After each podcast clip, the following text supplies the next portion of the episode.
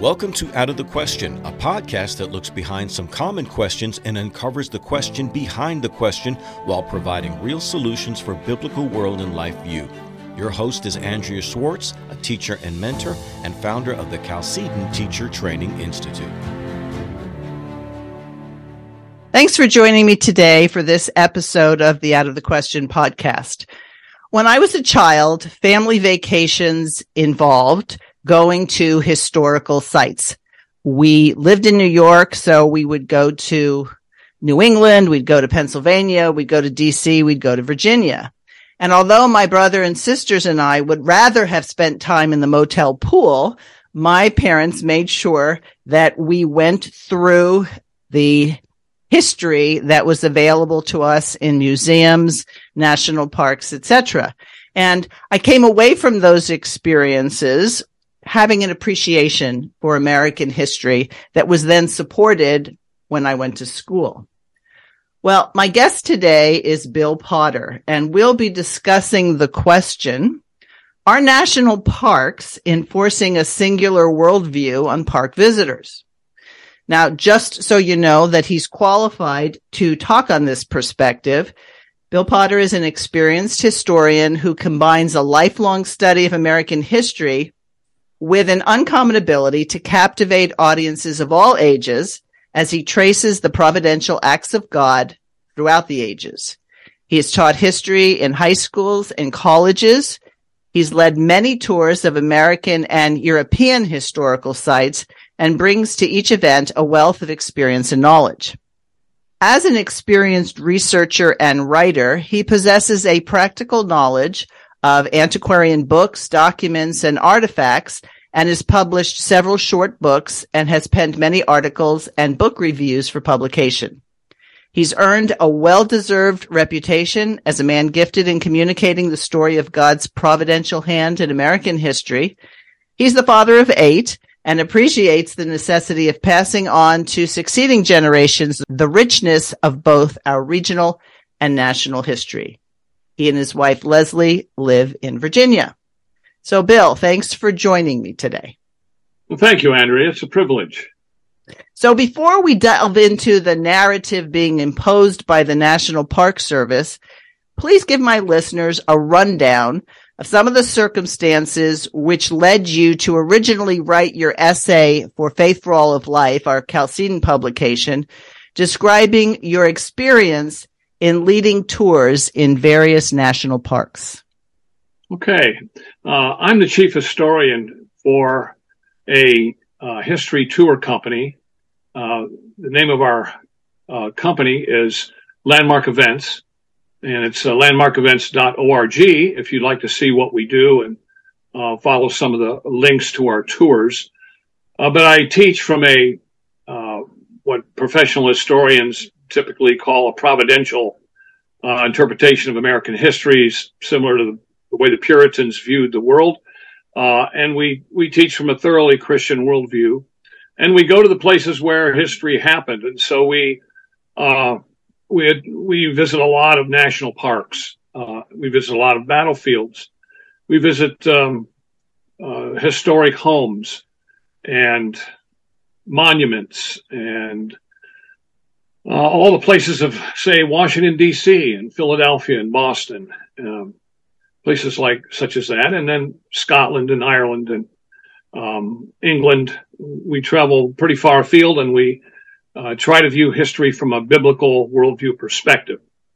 And uh, thus, I have come in contact with all sorts of historical sites, in particular National Park Service sites um, National Park Service owns 400 and uh, I think it's 420 424 national parks.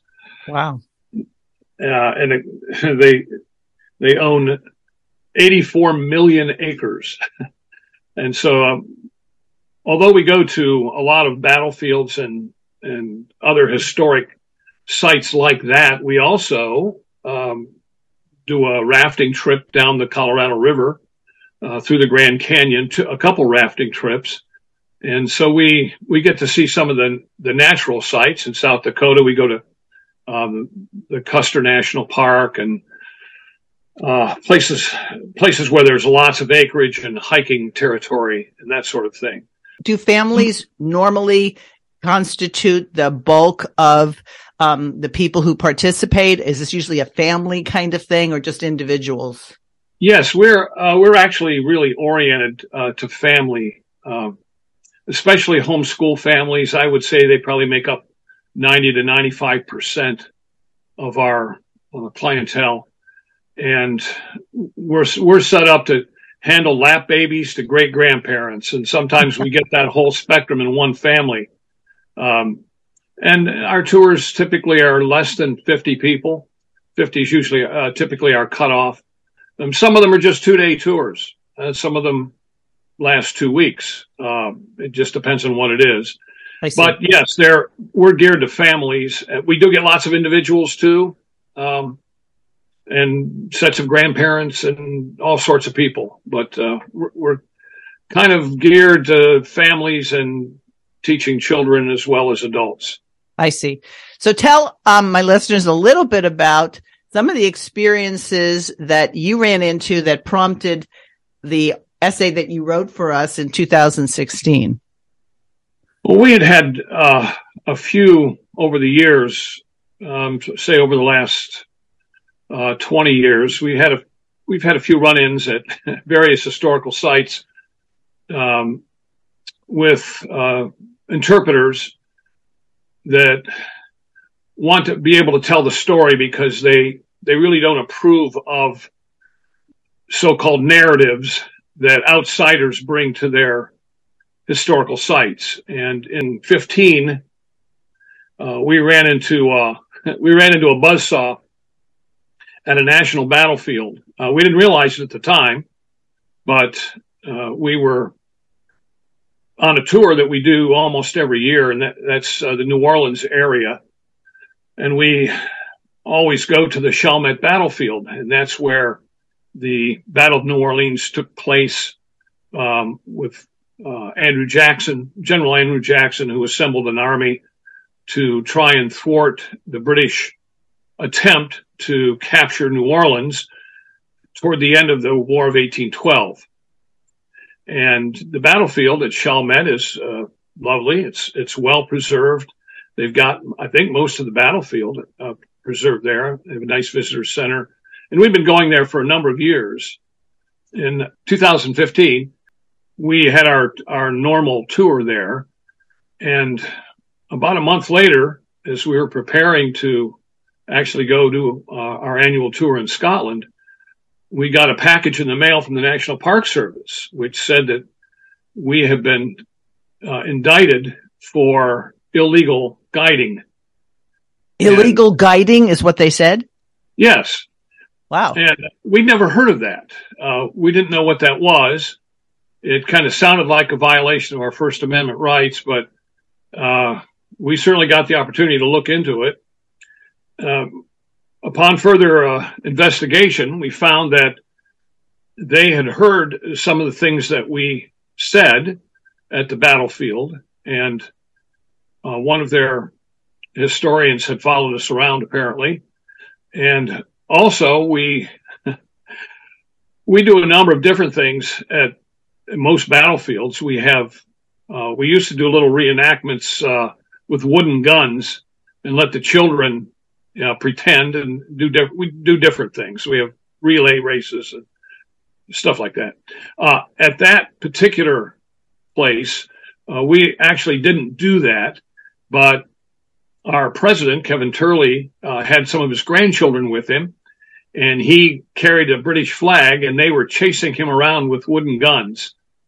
And so we were accused of conducting a war reenactment on the battlefield, which they said was also illegal, and that we needed to appear in court to pay a uh, to to admit our guilt and to pay a three hundred dollar fine.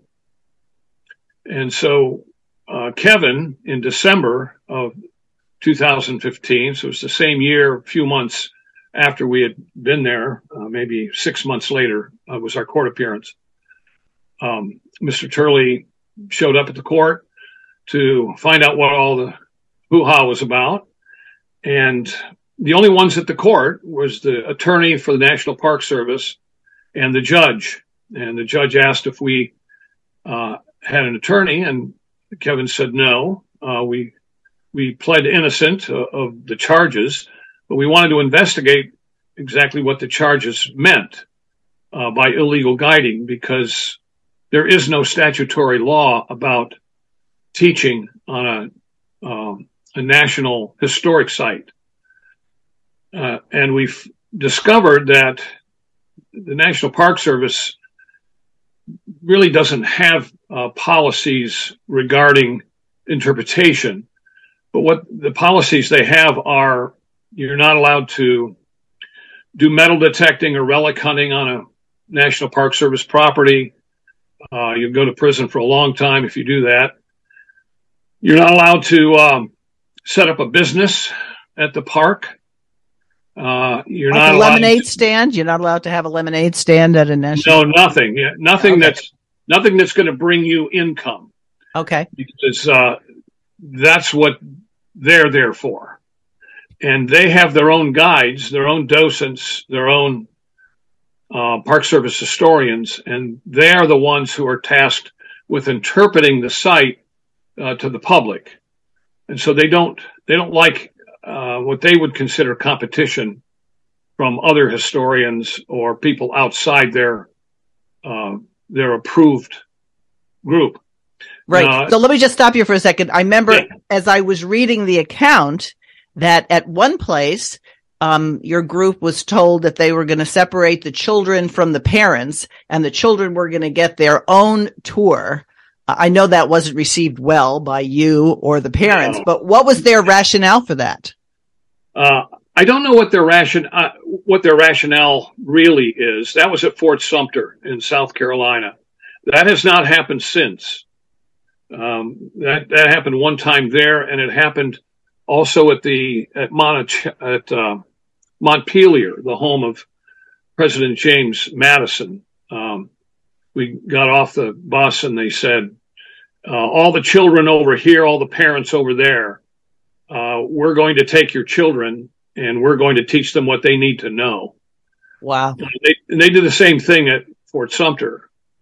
And we said, uh, no, we don't work that way. The parents all stay with the parent, the children stay with the parents and we operate as families. And they said, no, um, we know what they need to know and you don't. Wow. well, we refused and dug in and they, they, they let us go our way and, and, uh, do our thing. But, uh, at Montpelier, they divided us up into groups and Montpelier, I believe is either run by a private association or is a state site. I don't believe it's, um, National Park Service. I'm not sure. Okay. Now, but um, anyway, they they divided the families up so they could take smaller groups, but they did not divide the families themselves, separate them from their children. But their attitude was, we're the experts and we know what they children need to know, and you don't, and we don't want you there while we do it. And this that that particular episode was probably 15 years ago. I see. So I have a question. Let's say, and I'm sure it's happened when you submit to, okay, we'll go with your docent and the docent says something that's inaccurate from a historical point of view and you wanted to add in a biblical perspective. Would you be silenced? Would you be told you're not allowed to talk? We're the ones who talk. Uh, normally the uh, docents will allow uh, you to ask questions. Okay. Um, but normally also they will not turn the floor over to you uh, as an expert or to add something that they didn't know. I say it's normally that's not 100% of the case, but uh, just about. And so we're not allowed to guide in certain places. But like battlefields, uh, we've always been allowed to guide, and most historic homes, even museums, um, we're normally allowed to guide in museums too, but some of them absolutely not. And we found out that uh, each national park superintendent is a somewhat of a law unto himself. They can make up whatever rules they want for their park. And that's what happened in New Orleans, uh, from our perspective, is that the administrator of the park decided that uh, we were not telling the story the way it needed to be told, uh, and that we were we were some rogue group that was not going to uh, conform to their narrative.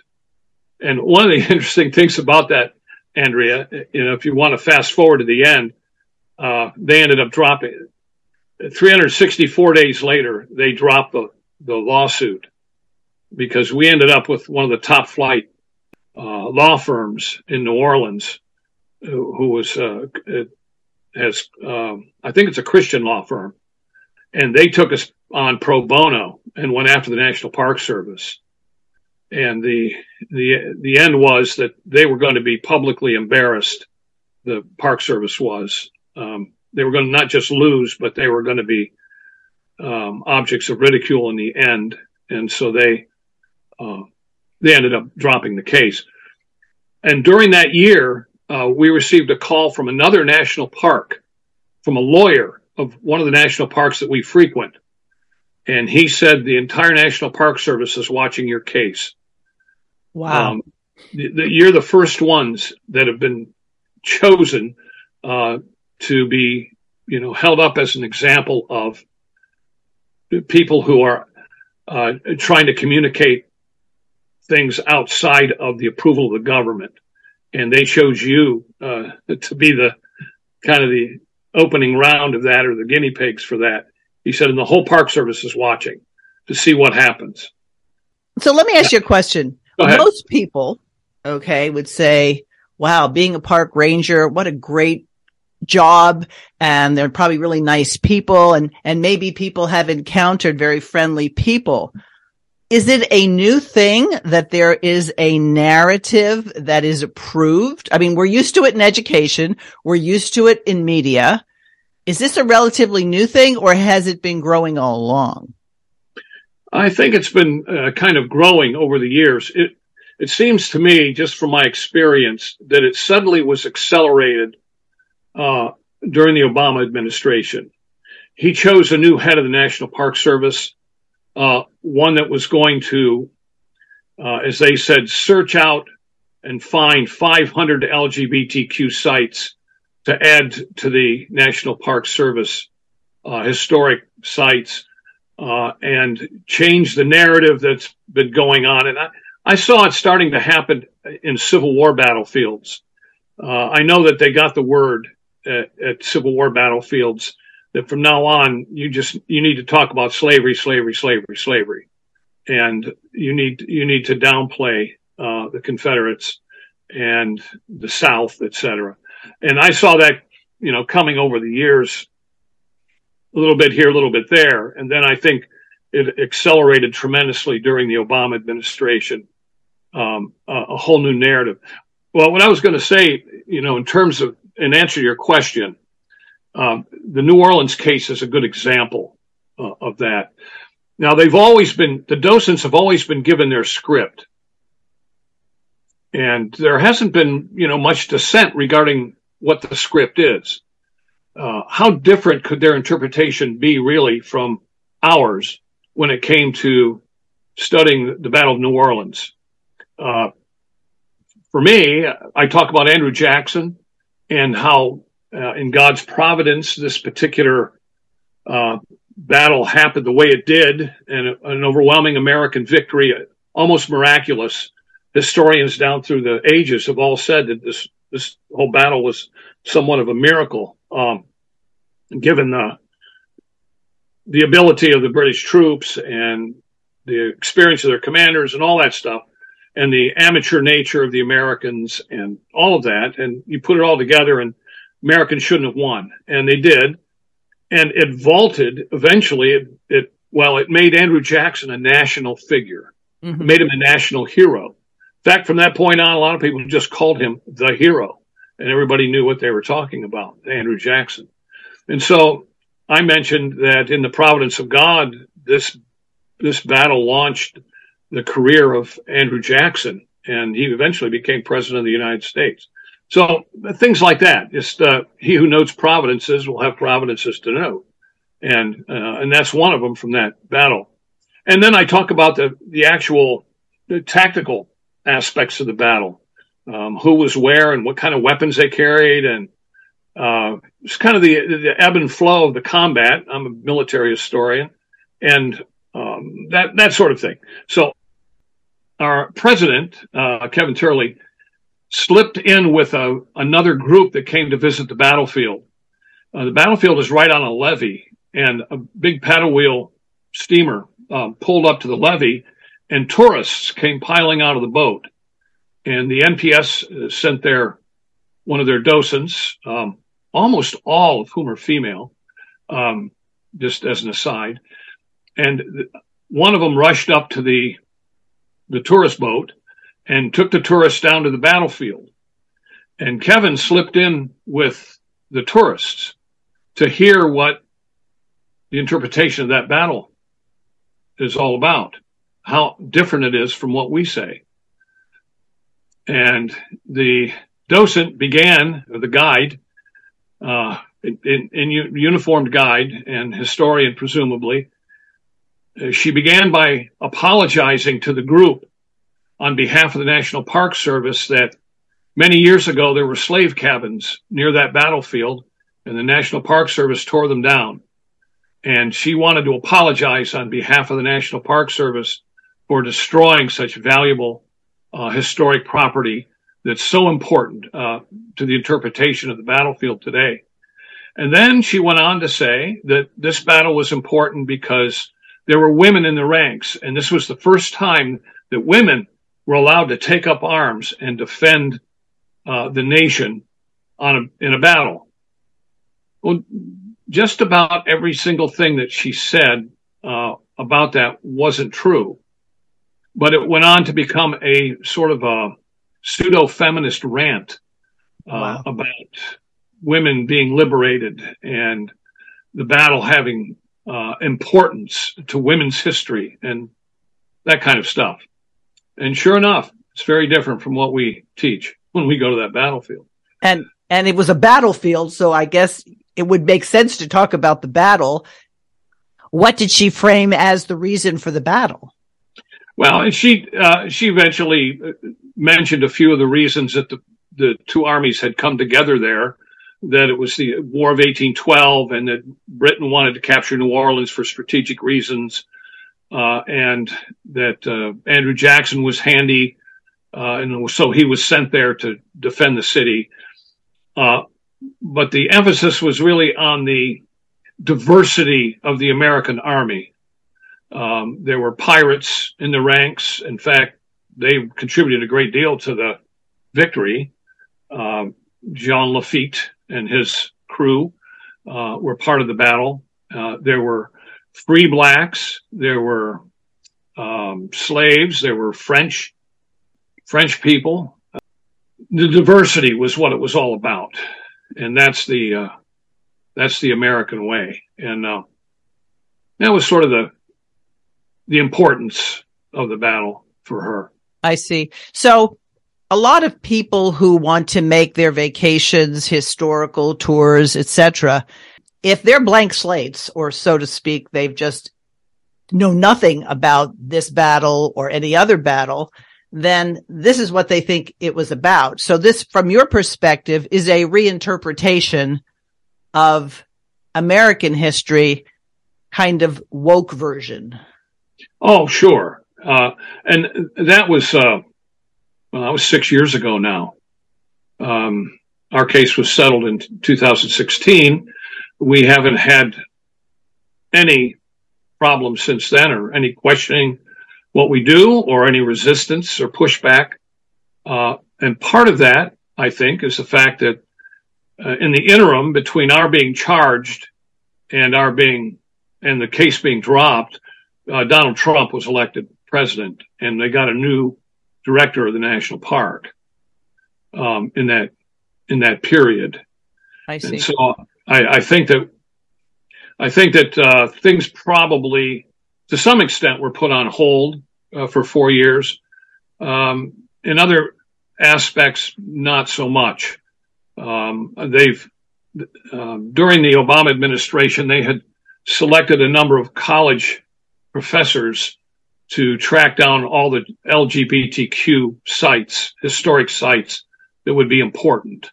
Um, find find out what important people uh, in American history were um, sodomites, and let's elevate them uh, and and the places where they uh, lived and and their significance can be uh, recognized by the National Park Service, and the big yellow buses can pull up and and learn about the freedom and diversity uh, of America. And uh, they have, I think that just continued within the bureaucracy of the national park. I see. Because now there are just plenty of uh, LGBTQ sites that are recognized across the country and are promoted by the National Park Service. They have brochures on a whole host of things.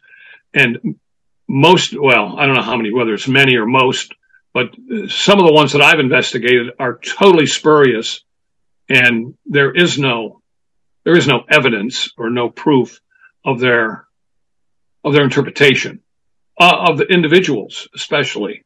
I see.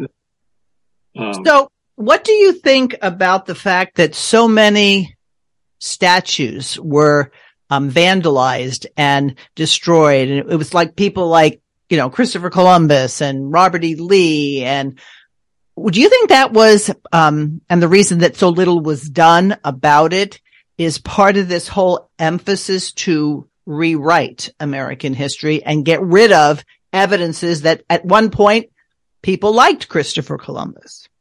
Oh, uh, I think certainly, Andrea, that's that's the practical application of uh, the philosophy and the theology really behind uh, Black Lives Matter and um, some of the other uh, radical reinterpreters of American history. Uh, it's it's really nothing new in history. Uh, the Romans the Romans had a policy called damnatio memoriae to uh, damn the memory of heroes of the past that have fallen out of favor with the current regime and they need to be erased from history. And uh, we see it, you know, we see it writ large in George Orwell's 1984. You know, he's working for the Ministry of Truth and their, their purpose is to rewrite the past and completely obliterate uh, those who have, have become non-persons uh, declared so by the government. Uh, and I, I think we see something similar happening today uh, in our own country. It, it, it, begins with it begins with rewriting the textbooks and downplaying certain individuals and bringing others to the fore. I know in some modern history textbooks, on the chapter, for instance, on the war between the states, Robert E. Lee is barely mentioned. Uh, Abraham Lincoln has pages and pages and the only thing that they talk about is uh, is slavery. So um, the textbooks have been rewritten from a totally different perspective, uh, and there's the gradual elimination. I mean, even um, George Washington only got a paragraph in one of the high school textbooks I saw on American history. Um, wow. Martin Luther King got an entire chapter. So really history begins in like 1954 now and everything prior to that is racist and and irrelevant and demonstrates nothing but white supremacy. So all, those are all fair fair game uh, for the writers of history, and it's subsidized by big business and promoted by federal government, uh, local local and state too, uh, in many places. So yes, there's a, a an attempt to and, I'm pretty sure Rushdoony would have said it's it's part of the war against God, right? The, you know, the war against history that's been going on since since the beginning, uh, and has broken out in the open uh, in our own country with the attempted destruction of Western civilization and even the idea of it. Mm-hmm. Um, so As a historian, I'm sure you have knowledge and probably a opinion on this. Teddy Roosevelt was the big proponent of national parks, correct? Yes. Uh-huh. He was really the beginning of it. Yeah. Do you think his thrust on this was a statist thrust or was it more that he was an outdoorsman and he thought this would be good for people because for the federal government to own such a vast amount of land and then can tell you what you can and cannot say on this land seems to be contrary to what our framers would have thought appropriate. So, do you have any comments on Teddy Roosevelt in this regard? Well, I'm a great admirer of Theodore Roosevelt, uh, but there are aspects to his political theories, political theory, and the way he worked it out that, um, in fact, I might not even have voted for him at that time. But um, there are aspects of his of his uh, expansion of the power of the presidency that I think went outside the constitutional boundaries established by the founders. Uh, I know that he's he's in huge disfavor with libertarians, uh, and he's accused of you know being a bully and, and a progressive, and um, and indeed he was a progressive in the early stages of of that particular movement.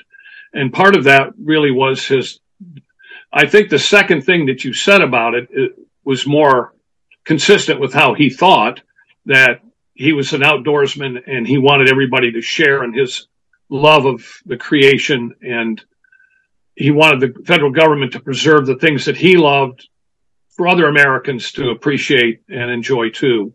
Yeah. Uh, I, I don't think it was self-consciously saying the government has to control all of this land, um, or or it'll be destroyed. Although there is some of that, but not to the extent that it would be today. Um, I see. I see. So, so, I mean, sometimes people will frame the argument that we're going to preserve nature and then those people who don't like what the current regime or the current bureaucracy really is promoting hate the environment, but that couldn't be further from the truth. It, it doesn't have to be the either or that's often framed, correct? Right. I agree. I agree. It doesn't have to be the either or. And uh, Theodore Roosevelt certainly he, he, understood that, and he he understood similar things in politics too. Uh, although you know he's uh, he's somewhat enigmatic. You know, when he was out west and was traveling to these wonderful places and appreciating them and doing his his naturalist studies. Uh, in his saddlebags, he had two books that he carried with him when he rode out. In one saddlebag, he had the Bible, which he loved and appreciated and read, uh, and talked about the creation. And in the other saddlebag, he had On the Origin of the Species.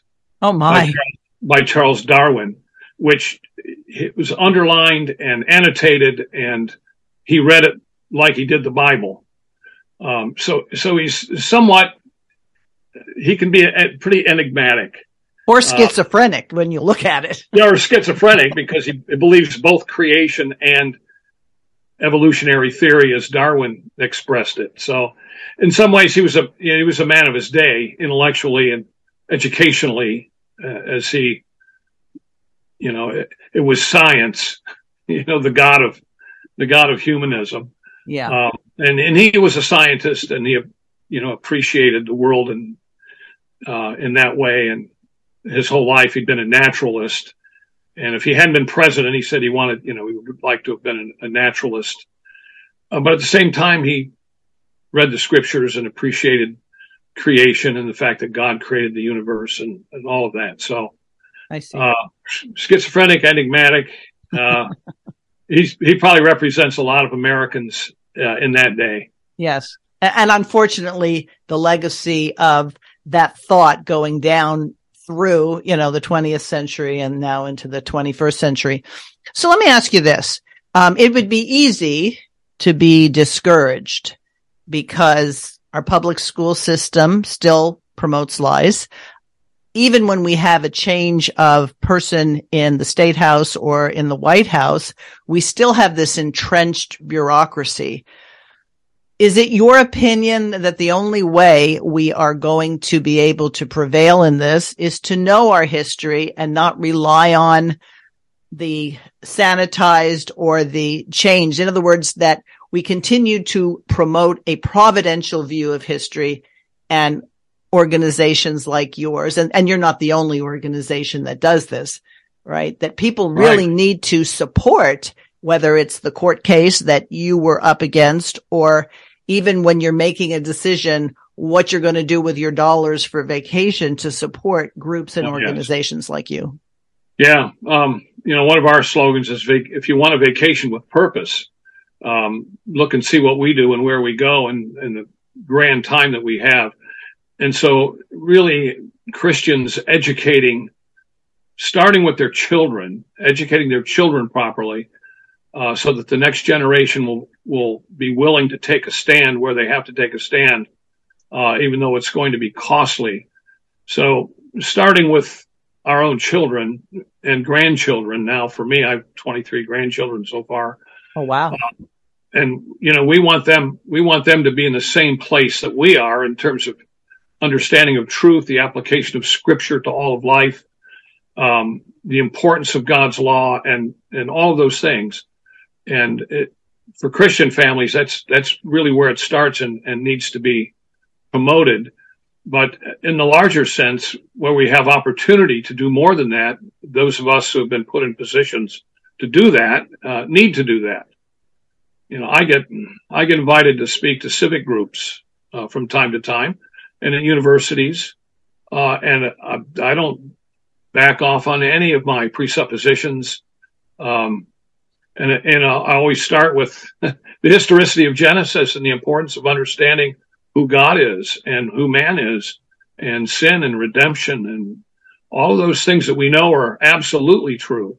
Most people think that history is a result of a, or a product of chance evolution.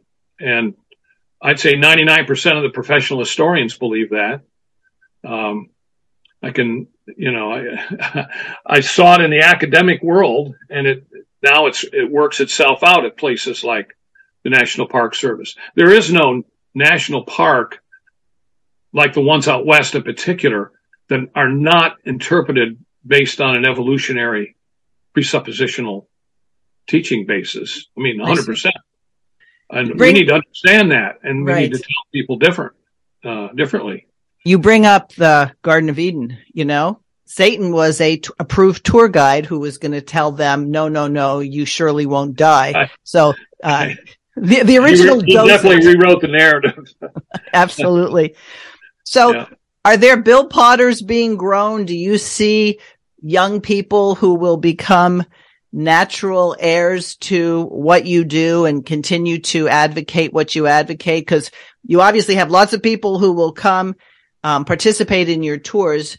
Um, are you hopeful that your efforts will continue when the Lord decides to take you home?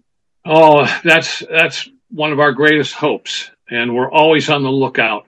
Uh, we bring we bring young young men in uh, from time to time to help us at different places that have enough training or expertise in a particular area. Uh, so we've we've been trying to we've been trying to encourage um, guys that that have that kind of interest, uh, and it is one of the one of the problems that needs to be solved, and that is you know reproducing ourselves in terms of our uh, our theology and our our faith on having there are plenty of young people who are interested in history and are voracious readers and are autodidacts when it comes to learning American history, especially, but other areas of history too. And they need to be they need to be brought along um, so that uh, you know we'll we will have the replacements when the casualties occur, uh, and that is one of our that's one of our main concerns. And we're always on the lookout for those uh, kinds of young people. My own experience, I have a lot of academic training and you know, my when I was an undergraduate in college, uh, I was taught four years um, Van Tillian presuppositional apologetics and read Rushdoony uh, every week uh, for about three years as a college student. Uh, and I went right out into a public school and started repeating all of that and applying it. Um, didn't make me the most popular guy in the teacher's room, but uh, since then it's been almost exclusively well, other than you know my um, academic education, it, it, my teaching has been mostly Christian schools, Christian families, etc. And uh, it's because of my educational experience that I can do what I do. And a lot of Christian young people are not going to get the the kind of training that I got from non-Christians um, in the university setting. But I was so well grounded that I was able to do that on the graduate level. Right. So that brings up a point that I'd like you to comment on. You know, we still have this fallacy prevailing that you have to go to college. And I believe that there is a lot of um, information and a lot of experience that needs to be shared in a much more mature fashion than you might see in the typical grammar high school. However, if you're not grounded, I mean, when you describe what that three years was like for you, that meant that when you went to university, you could say, no, that's not biblical. No, that's, that's almost right, but almost isn't good enough here because, you know, that kind of stuff.